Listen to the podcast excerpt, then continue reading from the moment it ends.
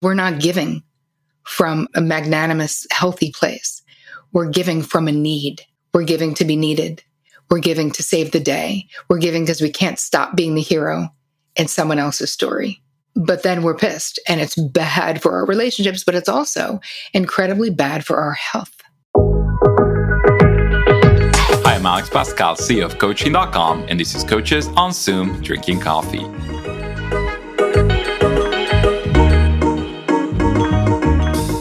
My guest today is a licensed psychotherapist, global relationship and empowerment expert, and the author of Boundary Boss, the essential guide to talk true, be seen, and finally live free. Please welcome Terri Cole.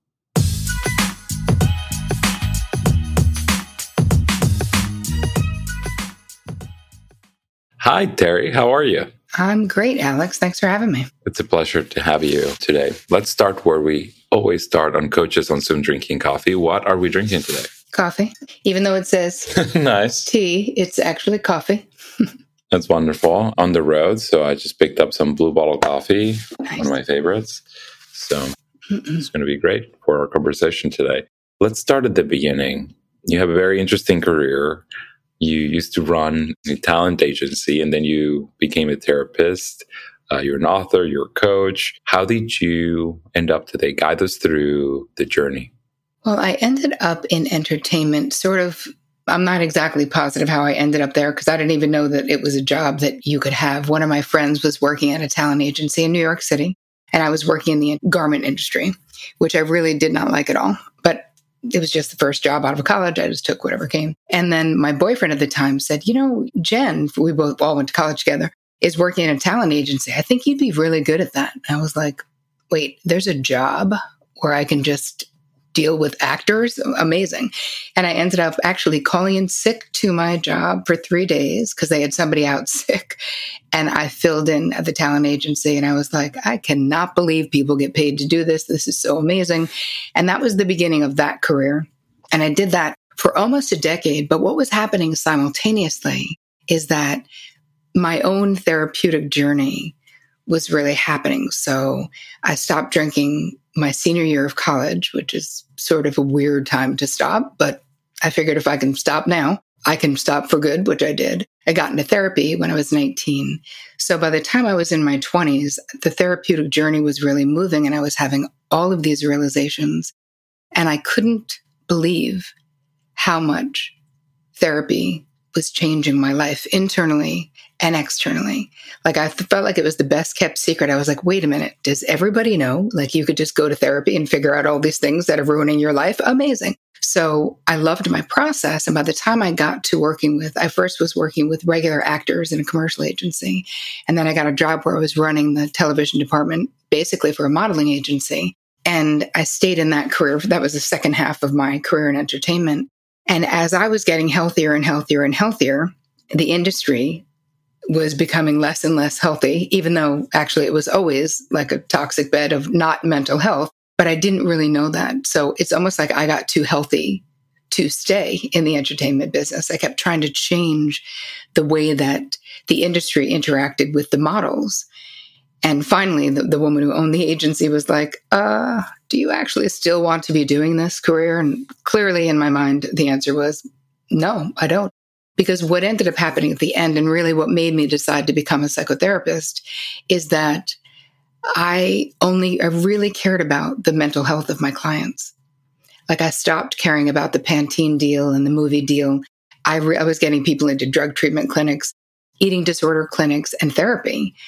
And so I was like, I need to get out of here before I start not doing a good job here, right? Because it was already starting to happen. You can't have two primary goals, right? suddenly my primary goal was really about the mental health of my clients. So I decided to actually apply to one grad school because I was already living in New York for almost a decade and I was like like I'm not going to Ohio for grad school, no offense. So I applied to NYU thinking I don't really have a good shot of getting in. I went to kind of a crappy undergraduate school, no offense, Long Island University, but it, it wasn't the best. And then when I got in, and what I did to get in part of it is that I thought if I could get an in person meeting and I was explaining the parallels of like the lack of mental health in the entertainment business and how that sort of spurred me into wanting to become a therapist. And then I got accepted to NYU and I was like, oh my gosh, now I actually have to go. like you're not going to get accepted to NYU and not go. And I went and literally opened up a private practice immediately. That's why I wanted to go to NYU because they had a, a focus on clinical work. And I knew I wanted to become a therapist in private practice. There's many things you can do being a clinical social worker, but I wanted to actually just be a therapist. And that was in 1997, I believe. And from that point, I started seeing, once I started my practice, I started seeing all of these pain points that my clients had, which were pain points that I had had. And a lot of it was around boundaries and honest communication and all of the things that I've gone on to either write a book about or I'm writing a book about now or teach in my courses. So I did have a private practice, like one on one practice for many years in New York. I had like three different locations. But I got to a point in that work that I realized there was only so many people in the world that I would have the opportunity to impact doing it that way. Even though I was training younger therapists and whatever, but I wanted to have more impact. And so from that point is how I decided to eventually, I mean, 20 years into my private practice is when I decided to write Boundary Boss, which is a book that I wrote and came out two years ago on boundaries. But I started teaching classes in 2015, I'd say, online virtual stuff. And as soon as I became a psychotherapist, within five years, I actually became a coach because I knew I was not going to stay in that pay per play private practice world forever. I knew that I was going to become a coach because it's more widely accepted to do that in a virtual space, right? What I do online, I, I can't call it therapy. I don't call it therapy, right? Because it's not therapy if there's 300 people in a course. I think that's, yeah, long way around the barn, but that's how I ended up where I am right now. Thank you for sharing your story. Do you remember when you first got acquainted with coaching? Yes, I remember because I actually had someone coaching me. And this was, this became a spontaneous relationship with a woman that I met in, I was eating alone in a coffee shop in New York City. Her name is Debbie Phillips and her brand is Women on Fire. And we just became friends and she just took me under her wing and started coaching me. It was so mind blowing how much her coaching helped me and how it felt emotionally. It's so different than therapy because I've always had a therapist. I've been in therapy for 30 years, probably at this point. But coaching was a very different thing. And I loved it so much. I loved being on the receiving end. And that definitely influenced my desire to become a coach. I know that one of your areas of interest is meditation, which is also something that I practice, and, and I've seen so much, so many powerful things that come with a meditation practice. What has been your experience with with meditation, and how do you use it with clients? It's interesting. I always knew I needed to meditate myself. Like I knew that that was something that was missing in my life, but I was also very impatient when I was younger, very type A, like there's got to be a hack for this was my thought about meditation. Like I'm going to do a weekend intensive at the open center. I'm going to whatever. I, I, thought there was a way around actually meditating because that's how young and how much chutzpah I guess I had. and after not successfully learning to meditate or having it incorporated as a daily practice, I actually went to the Chopra Center and there was a weekend and I met who the person, his name is David Ji, who became my meditation teacher, and actually who then I became a certified teacher through him. And I learned to meditate in a way that made sense to my very sort of New York fast paced brain because David Ji, who became my teacher with Deepak and David Simon, there were other people there. But David Ji is a total New Yorker from Queens with a New York accent. And I was like, if this guy can meditate, I can meditate. Like it was coming from someone where I felt very identified with him. And he basically taught it to us. He created the 21 day meditation challenge format. And that's basically how we learned it. Like you do the weekend and then you commit to meditating twice a day for 20 minutes in the morning and right after work for 21 days. And he was like, if it doesn't work for you after 21 days, don't do it. right? Like you can then say you gave it an honest try. And then, of course, after 21 days, I loved it. What I, st- I started incorporating that in my therapy clients. And even before I became an actual teacher, I was already recording audio for my clients spontaneously in session. I would create the whole therapeutic atmosphere and I would be planting the seeds in their unconscious mind of whatever we had worked on that day so that they would have that meditation for a week that they would listen to every day, even if they weren't quote unquote meditators.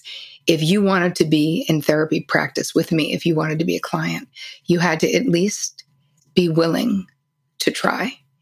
And I made it as easy as possible by recording these audios that they could take with them. And I have meditation CDs out, if not that anyone listens to CDs, but I mean, but you know, 2011, I think is when my first one came out. But I'll tell you my personal experience of what changed for me and why it became one of the foundations of my therapy and my coaching practice is that I noticed such a difference in my ability to not react with anger or from my ego, where I feel like I gained about two to three seconds of response time in every situation that I found myself in. And I was a bit of a hothead you know, like a bit of a, I'm a very passionate person. So I was a bit of a, if I was pissed about something, like I would like write that email and just hit send.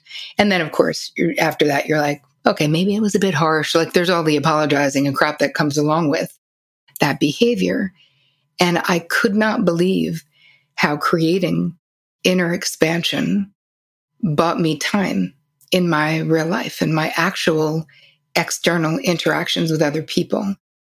And so I was like, wow, if this is helping me this way, imagine if I could teach my clients to meditate and they could gain two to three seconds of response time to either not self abandon, to set a boundary, or like me, to not respond or react in a way that you will probably regret and have to apologize for later.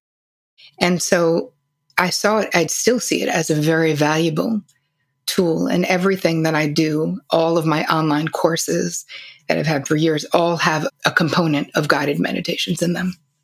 I love that. And I love the description of what meditation does for you. Yeah, creating that space, these identifying yourself a little bit with just your thoughts and being able to create that space and that gap is super helpful for clients. And I think it's even more so for coaches to be able to just sit in in a session and be fully present. And I find it also so incredibly powerful when when doing coaching. It's a fun thing to do, and, and I love how you're kind of mentioning like just New Yorker, the New Yorker mentality, and and you know as a New Yorker approaching meditation is just like an interesting thing because mm-hmm. things just move so quickly. Being able to slow down in a city like New York is incredibly powerful, but it's not really embedded in the ethos of what being a New Yorker is. So it's it's interesting. Indeed. and when you say the Chopra Center, is that the one in San Diego? Yes, but actually, what they used to do, and I think they still do, is they would have, because I've been to events all over the world with them, where this happened to be in New York at the Dream Hotel. So they don't even do it anymore. It was called Weekend Within. And I went with my husband, who, funny enough, my husband's 10 years older than me. And I was so amped about meditation, like as if I invented it, you know what I mean? To a degree where I was like, this is awesome. We're going to do this. And then years later, and then we, and we meditate together still and, and separately, of course, as well. But that's the first thing we do when we get up in the morning together is meditate. And years later, it comes out that like in the 70s, he was meditating, doing transcendental meditation. I was like, why didn't you ever tell me that? And he's like, you were so excited. And, you know, I didn't want to take the wind out of your sails. And I was like, oh my God, you're so funny. You're like pretended that I turned you on to meditation when really that was not what happened. that is so funny. I love that practice of waking up with your spouse and meditating together. That sounds wonderful. So you were pretty productive during the pandemic and you wrote a book. So let's talk about Boundary Boss what is it about? How did the idea come about? And we let's also talk a little bit about you know your experience writing this book as well. I think coaches listening in always from what i know about our audience they like to learn about their journey mm-hmm. writing a book. It is such an important thing for coaches to specialize to the extent where they can write a book on a certain specialty. So there's always a lot of interest around just the the genesis of the idea and also the diligence that it takes to actually get those ideas down in paper. So let's take us through that journey, both from the content perspective, but also the experience of saying, I'm going to write this book and having the diligence to do it. Well, so many good questions, Alex. Thank you. The content perspective, I'm really passionate about this. And I love what you just said about encouraging coaches in this group and anywhere to become such an expert at the way you do it or what it is that you're doing that you could write a book about it. Because for years, I literally, Alex, I was saying I was writing a friggin' book. I swear to God, for at least a decade before I actually wrote a book, because I knew, I knew I was going to. I knew this was in my future. I just knew it in my gut. I knew it. But part of why I didn't do it then is that I didn't have the thing that it should be. Like what the question that I would ask anybody thinking about writing a book, the question you want to ask yourself is, what do I do better than almost everyone else? Different than other people. Where for me, part of the process of what makes me different is that I have a great ability to take complicated, complex, theoretical information and make it accessible and actionable, right? Because all the theory in the world doesn't do crap to change your life if you don't understand what it looks like in practical steps. Like, what is step one to becoming a boundary boss, right? Everyone knows they need healthy boundaries. Look, hello, we're all the choir when it comes to that, right? But what I knew I could do differently is the way that I teach it is different. The way that I perceive this whole process of setting boundaries. There wasn't much out there. So the reason, anyway, the content piece, get really good at it. And here's the thing actually become an expert. So that means do the work. And that might mean you're not writing a book in year two of your coaching practice. And that's okay because my feeling of being a legitimate author or an author where, where you want to be well respected, right? What does that look like? That looks like doing the work to be an actual, veritable expert at what you're doing, having something to offer. I remember meeting with a young person who was a coach years ago, and she was saying to me, you have all these quote unquote high profile friends. And it was a lot of people in the wellness space that apparently were aspirational for her. They were really actually just my friends. And she was like, I want to be friends with those people. I was having lunch with her. I was like, You have an hour and a half to pick my brain. I'm not sure that's the best use of our time. I don't even know how. I've been friends with these people for years because I knew what she was saying, though, is I want to be at a certain level. And what I just said back to her is, Hey, work to be at that level. You can get to that level. Every one of those people she was looking at were experts in their field and had been in the game for years. So I think there's something that can be lost if we're trying to put the cart before the horse when it comes to writing a book, because we don't want to overestimate our expertise. And this is not to be discouraging either, because I also find in my therapy practice, a lot of women in particular feel like they just need one more degree before they can actually do the thing. So I think that we need a realistic view of what we have to offer. And sometimes you can reinvent the wheel because a lot of us, listen, we're all talking about similar things, right? Everyone wants to be empowered, all want to have good relationships and healthy minds and healthy bodies, make a lot of money. Like, think about what the world wants, what people want. We want to heal from our childhood wounds. You can have your own spin on that that will make it accessible to people it wouldn't be accessible to if you don't write the thing that's in your mind or that's in your heart. So you'll find your people, you know? So let's now let's move into the actual process. We can talk about all of it. We can talk about selling a book. We can talk about promoting a book. I'm, I'm going to first hit writing a book. So I wrote my very first book during my very first pandemic while my mother was going through cancer treatments and living with me. You know, th- this was like a triple whammy of firsts. So writing the book is one thing. And then the reality is, it ended up, I was already sort of through most of the book when the pandemic came, but then it was full pandemic when I was supposed to be promoting the book. So it went from I was going all over the world. I was going to I had three cities in Australia. I was doing like five in Europe and I was doing a bunch across the US. The people who know my work are like in weird places. Like I would go nowhere in the middle of this country because they would be like, who? But the coasts were the places I would go, maybe Chicago. Anyway, all of that planning and all of that, goodbye. Now we're not going anywhere because nobody was going anywhere. Think about before the vaccine. So the process of writing the book, I cleared the decks. And I'm normally pretty busy but I had to actually have a period of time where I really couldn't do anything else. And at that point, I wasn't doing a lot of press. I wasn't doing a lot of interviews in my career. I, I knew I was going to once I had a reason to, but I never hardcore pursued visibility externally because I was like, I used to be a talent agent. I was like, why waste the effort? Unless I'm selling something, really, unless I'm doing it for a reason. So it was strategic that I had spent a lot of time doing the work, mastering my courses, then writing the book. But then when the time came, now it was time to actually get the book out there. I think that for how people can actually get it done, I chose to sell the book. So I did a book proposal that took me longer to write than the book itself. So it's something that even though it's so hard can be, I found it like, oh my God, where do I even start? So I hired people to help me and, you know, I, I did all the things, but that becomes like a very specific and tight outline for the book, which doesn't mean you can't change it.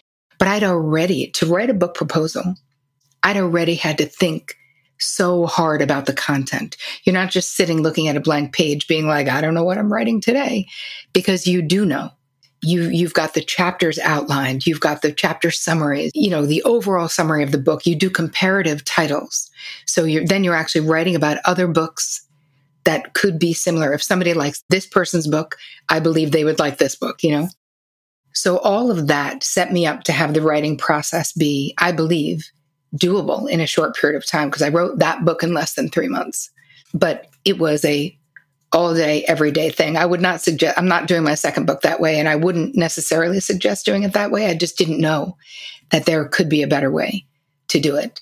And I agreed to a short time frame because of my ignorance, right? I, I really didn't know. And I just couldn't get myself to ask for more time, which you can do. it's not the end of the world. It happens all the time. So I ended up selling the book to a publisher who had already been working with me, talking to me. Sounds True is my publisher. I think they're great. I wanted to be with a female. I love Sounds True. You did. One of my favorite, uh, yeah, the woman that runs Sounds True. These, there's amazing interview with Ken Wilber in the early 2000s. It's like Tami. 12 hours long. It's called Cosmic Consciousness. Tami, yes, she's so good at interviewing people. Yep. Incredible. Yeah, so that's so cool that that's your publisher. Love that. Yes, and they're they're really great. And I specifically wanted a female run place because of what my content is. I didn't just want someone saying, I think we can sell this book. I wanted someone to really know my content and be like, this is different. This is special. We're going to really go for it with this. And I was working with them. They had approached me to do something else.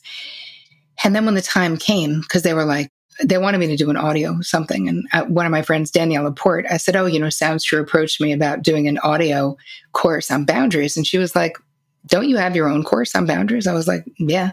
She's like, don't you want a book deal? And I was like, I do. She's like, don't sign that contract, Tara. Go back and tell them. And I was like, how could that have never entered my mind? I never thought of that. Literally never thought of it. So I ended up going back to them and saying, hey, I would really want to do a book on boundaries, not a course, because I already have a course. And they were like, we thought you had a book deal with someone else. I was like, I do not. So we started the whole process. And then I realized before signing contracts with them that I really had to bring it to market. That I actually had spent over 10, 12 years building a very substantial platform that translates. Because anytime you want to, uh, trust, trust me right now, you want to put a book in the world, build your platform. That is literally the first question. When I started looking w- for book agents 10 years before this, they were like, How many followers do you have on Instagram? And at the time, I was like, 900. Like, I don't know. And they were like, Yeah, you need a million more than that in order, because they really do expect you to sell your own book, you know? So, right. Anyway, I ended up talking to Sounds True and saying, I love you guys. I hope it's you. but I really feel like I have to take this to the market. I need to know what it's worth. And they were like, we're bummed, but we understand. And so it took to market. We had nine other publishers interested in the book. We were starting a bidding war. And they came to me and said, Can we make you a preemptive offer so that you don't take it to market? And I was like, Yes, offer me enough money. And I don't I don't want to. It was also the height of the pandemic. I'm like, do I want to go meet with nine groups of people in New York City? No, I do not. So I didn't have to do that, which was wonderful. But from a strategic and business point of view, depending on how big your platform is, you know, you're going to have places that will offer you no money to do a book, and that's okay. You can self publish for no money. Having a book, if you're an expert on something, is absolutely valuable because it makes it so much easier to get on stages and to get on TV and to, you know, this becomes your calling card. Trust me, nobody's making a ton of money on books. You're absolutely not. So if you're like, I can't wait to write a book and be rich, no, that is not happening, even if you get a really good advance, because I cannot even tell you how much money I've spent on promoting the book I have a PR agent that I pay every month. Like, you know, there's a lot of costs that go along, but it depends on where you are in your business as to what makes sense for you. So, where did the interesting boundaries come about and how did that interest and expertise develop over time? I mean, it's really a core component of therapy, but how did you make it your own and, you know, just expound on on the actual the topic and how I'm always fascinated by how a specific topic becomes someone's obsession. Yeah. To totally. then be the driver to write a book about. yep. Part of it was, you know, what do they say? You teach what you most need to learn. And I was just a friggin' boundary disaster. I just didn't know what boundaries were. I didn't until a lot of therapy. I didn't even understand that the pain that I was experiencing in my relationships and in my career and all over the place were directly related to the fact that my boundaries were disordered and that I was a people pleaser and that I was overgiving and overdoing and I'm a high functioning codependent and all these things that I didn't know were related to boundaries. So then I start getting my own boundary stuff together through my own therapeutic process, get into my own private practice. And then all of these women in particular coming into my private practice. And I'm seeing the same thing over and over. And I realized it was just an epidemic that we don't know how to establish healthy boundaries. We don't even know what it is. And that as women in particular, right? And I'm not leaving men out of this conversation because I think a lot of men struggle with boundaries too. But the way that women, if we're looking from a gender traditional sort of point of view, are raised, especially women in my generation, so anybody 30s, 40s, 50s, 60s, you were raised and praised to be a self abandoning codependent, right? Be please other people. Be a good girl. Turn that frown around. If you don't have anything nice to say, don't say anything at all. Nobody was teaching us how to assert ourselves in a healthy way. And there's all of this, these myths around having healthy boundaries that if you have good boundaries, you're bossy, you're bitchy, you're mean, you're controlling, you're all the things, which isn't true.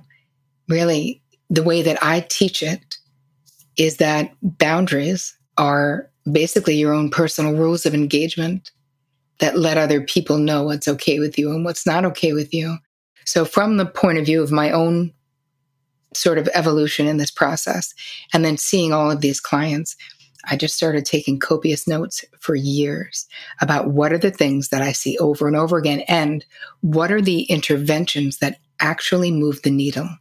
What works and what doesn't? Because i had lots of great ideas that i thought would work that actually didn't. So obviously none of those made it into the book. But i, I knew that there was going to be a need for this because i'm like this can't just be my private practice in new york city right? This isn't just a problem here. This is a problem everywhere. And then when i started i created a course in 2015 my first course boundary boot camp. I had women in that course alone. I had women in maybe 90 countries and not one of them was like, oh, yeah, I learned about boundaries and the home that I grew up in. Like nobody did. And it was cross cultural, it was global, this actual problem. the real thing that, honestly, Alex, though, the thing that the passion that created me taking the leap from doing this course for years to actually writing the book was seeing people on the other side, getting notes from people who took the course and were like, oh my God, my life is, is so much better. The quality of my life, so much less suffering, so much more joy, which is really my, that's my whole trip in life is how many people can I help lessen their suffering? How many people can I help increase their joy? So that's what really got me because the thing is, I didn't want it to only be for people who had money. If you can afford to take a course with me, you probably have some money. So we did a whole campaign to get the book in libraries everywhere. I've also gifted a zillion books to a zillion people, but I wanted it to be to even the playing field because mental wellness and empowerment is for it should be our birthright it's for everyone so i really worked hard to make it accessible and available to as many people as possible what has been one of the most exciting outcomes from the book? I think part of it is just seeing my Dharma in action, just knowing that through my podcast that I've had for seven years, through all the ways, my dream years ago when I didn't have any of these things was that if I did the work, if I built it brick by brick, that my life's purpose of actually making a difference in other people's lives could come to fruition. And having people tell me about the book and having all of these reviews on Amazon and getting notes from people, that is probably, I mean, I've had other things that are exciting in a flashy way, like TV things and blah, blah, blah. But the truth is that the most meaningful thing to me is helping the single waitress with three kids in Omaha who thinks she's completely screwed see that she has possibility and potential and that she can stand up for herself and that her past doesn't have to dictate her future. Those are the stories that just, I mean, I could just cry of talking about it. Like it's so meaningful. And that's what keeps me going on this path is being like, I'm making a difference in the lives of others. That's beautiful. And yeah, just uh, looking at the reviews on Amazon, I mean, the the book really struck a chord with people and it's been incredibly well received. So I'm sure you're very happy and satisfied with just having gone through the process of you know it's a difficult process to write a book and the experience you know working with publishers and and sitting down and writing and putting all of these life experience into into a book to see it resonate with people i'm sure is a really great feeling it is and i have to say pushing back one thing about with a publisher right the real flex here for me was actually as a first time author writing the book i wanted to write saying what i wanted to say even though there were many things that i wanted to do that they did not want to do. They wanted me to change doing. They're like, that's not the way people do it. I was like, I don't give a crap. That's the way I do it. And I'm telling you, this is how people learn, right? Like I know my people. And even with the cover of the book, we had a whole thing. They kept sending me covers and I was working so hard. You know, my husband's an artist and he whipped up something that I really liked. And I was like, it doesn't have to be that one, but the idea of it. And then, and I also have a designer on my team who lives in London and after going back and forth many different times, I just said to my designer, Wayne, make me four covers, you know, because I have brand colors, brand fonts. Like I want it to be this. And I wasn't trying to be difficult. But I also knew, like, I really think there was a parallel process, Alex, going on throughout this process of me becoming a hardcore boundary boss in respect to the fact that I was, it had to be the way it needed to be like they're gonna you know they've got a million other books that are coming out other people and yes they focused on mine and that was lovely but this is to be my first book for the rest of my life i'm going to be looking at this thing i've been looking at this book for two straight years right and it needed to be the cover and then i ended up getting those four covers putting it out to my audience and saying what do you think and i'm sure my publisher was like great just feel free to go rogue but we were getting down to it time wise. And I was like, it has got to be the right cover. And it is the right cover. And we have a great working relationship because I told the truth about how I felt which is what it means to create healthy boundaries is that I could not say that that was okay, that cover. The 57,000 they sent me, none of them were the right cover. And I would be honest and say, hey, listen, I'm not trying to be difficult. This is not the cover to the book, though. It just isn't. And they were like, oh my God. But they dealt with it. And the reason, part of the reason I ended up doing a three book deal with them, started as one, turned into three, is because of how they handled and respected my boundaries, you know, because that's important. It sounds like you really applied, you know, you walked the talk in this process, actually saying like, look, these are my boundaries. This is gotta want how we're gonna move forward, which is nice to see because oftentimes, you know, I met a lot of people that wrote a book on a specific area, and then you interact with them, and you're like, "How are you writing a book in this area if I'm seeing all these patterns come up?" Right. So right. we're human at the end of the day, and writing a book on something doesn't mean that you're perfect, especially certain topics that are nuanced and, and difficult yes. for people. So in this case I, I, like how you're tying it together you know the the topic of the book with your experience of writing the book and setting boundaries through the process. So i, I love seeing that in action. So now i'm curious what are the next mm. books or at least the next book? And what what are you thinking? How does one go from specializing in this case in, in boundaries to thinking about a series of books uh, ahead. Like well, what are you focused on on that for that next book that you have coming? So the book i'm writing right now is on a concept that i originated called high functioning codependency.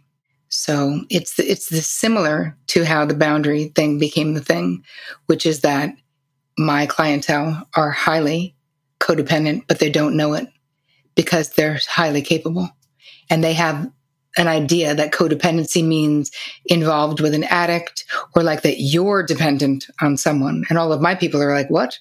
I'm not dependent on squat lady. Everyone's dependent on me. I'm doing all the things. I'm like, yeah, you just don't know what codependency is.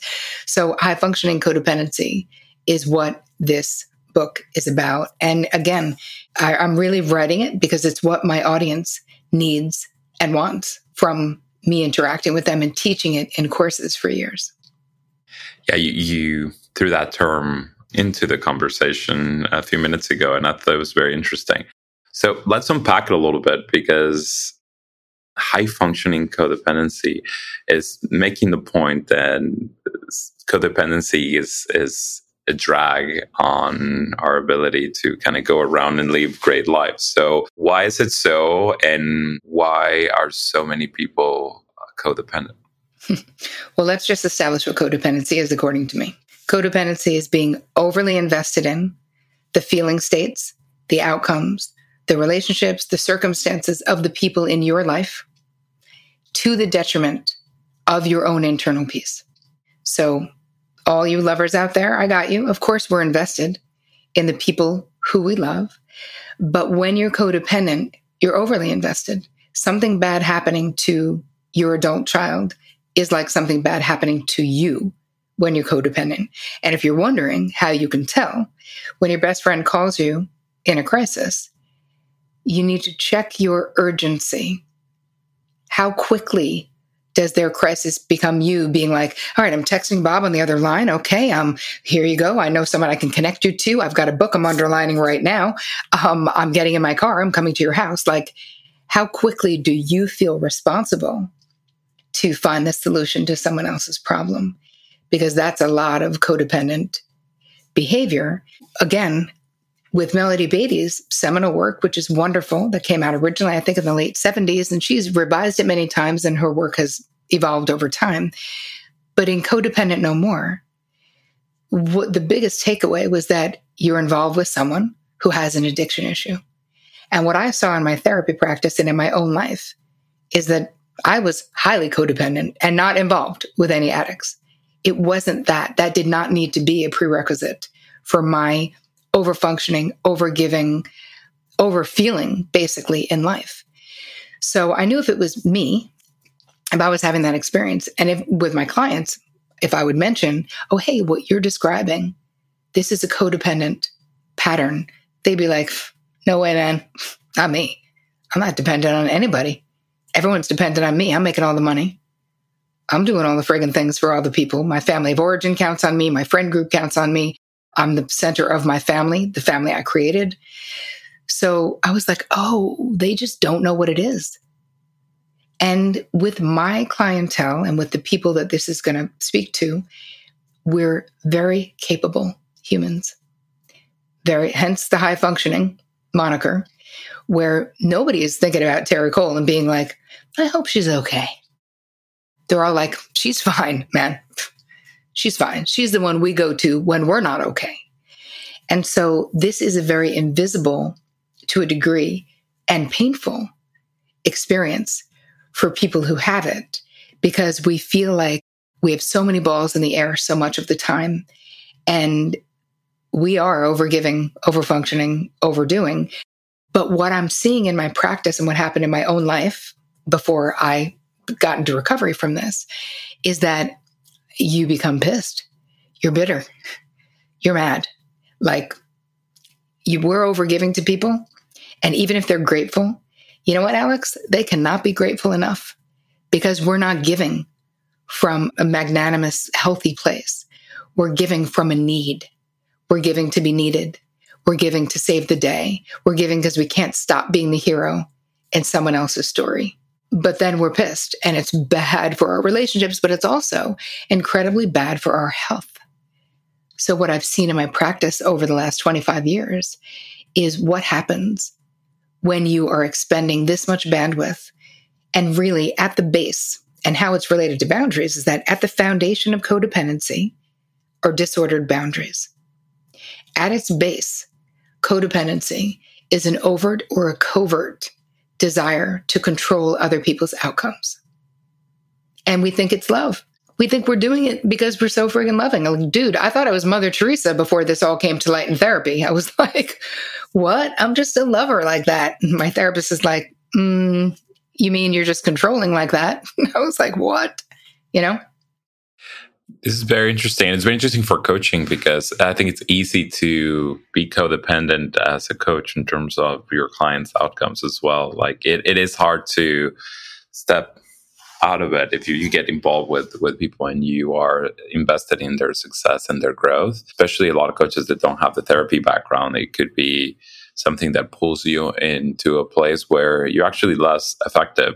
You caring more doesn't always mean that you're actually aligning the way you're interacting with the most effective or impactful outcomes for your clients. So I think I know you're doing a session at the WBECS Summit. So I'm really excited to see kind of how you frame these topics for coaches because there's so much to unpack within the domain of coaching in, in terms of uh, boundaries and so many things to explore. I'm really excited about that. Me too it's going to be so great where we were already just working on it it's actually there is so much to think about and there's so many ways that coaches can become proactive in their businesses right now that are simple changes that you can make that will save you so much pain and dollars later. So I'm going to be sharing all of that in the actual session as tempted as I am to just unpack all of that uh, here, we'll we'll wait for the session. I am super excited for it, and you know, really want to thank you for joining me today and this episode of Coaches on Zoom Drinking Coffee. Really enjoyed our conversation. You're doing incredible work, and looking forward to continue to learn more about the, the work and seeing that three book series. You know, like we talked about the second book. I'm very excited to hear more about the third pretty soon. Mm-hmm. Thank you so much for having me. This was great. And I'm really looking forward to our session together.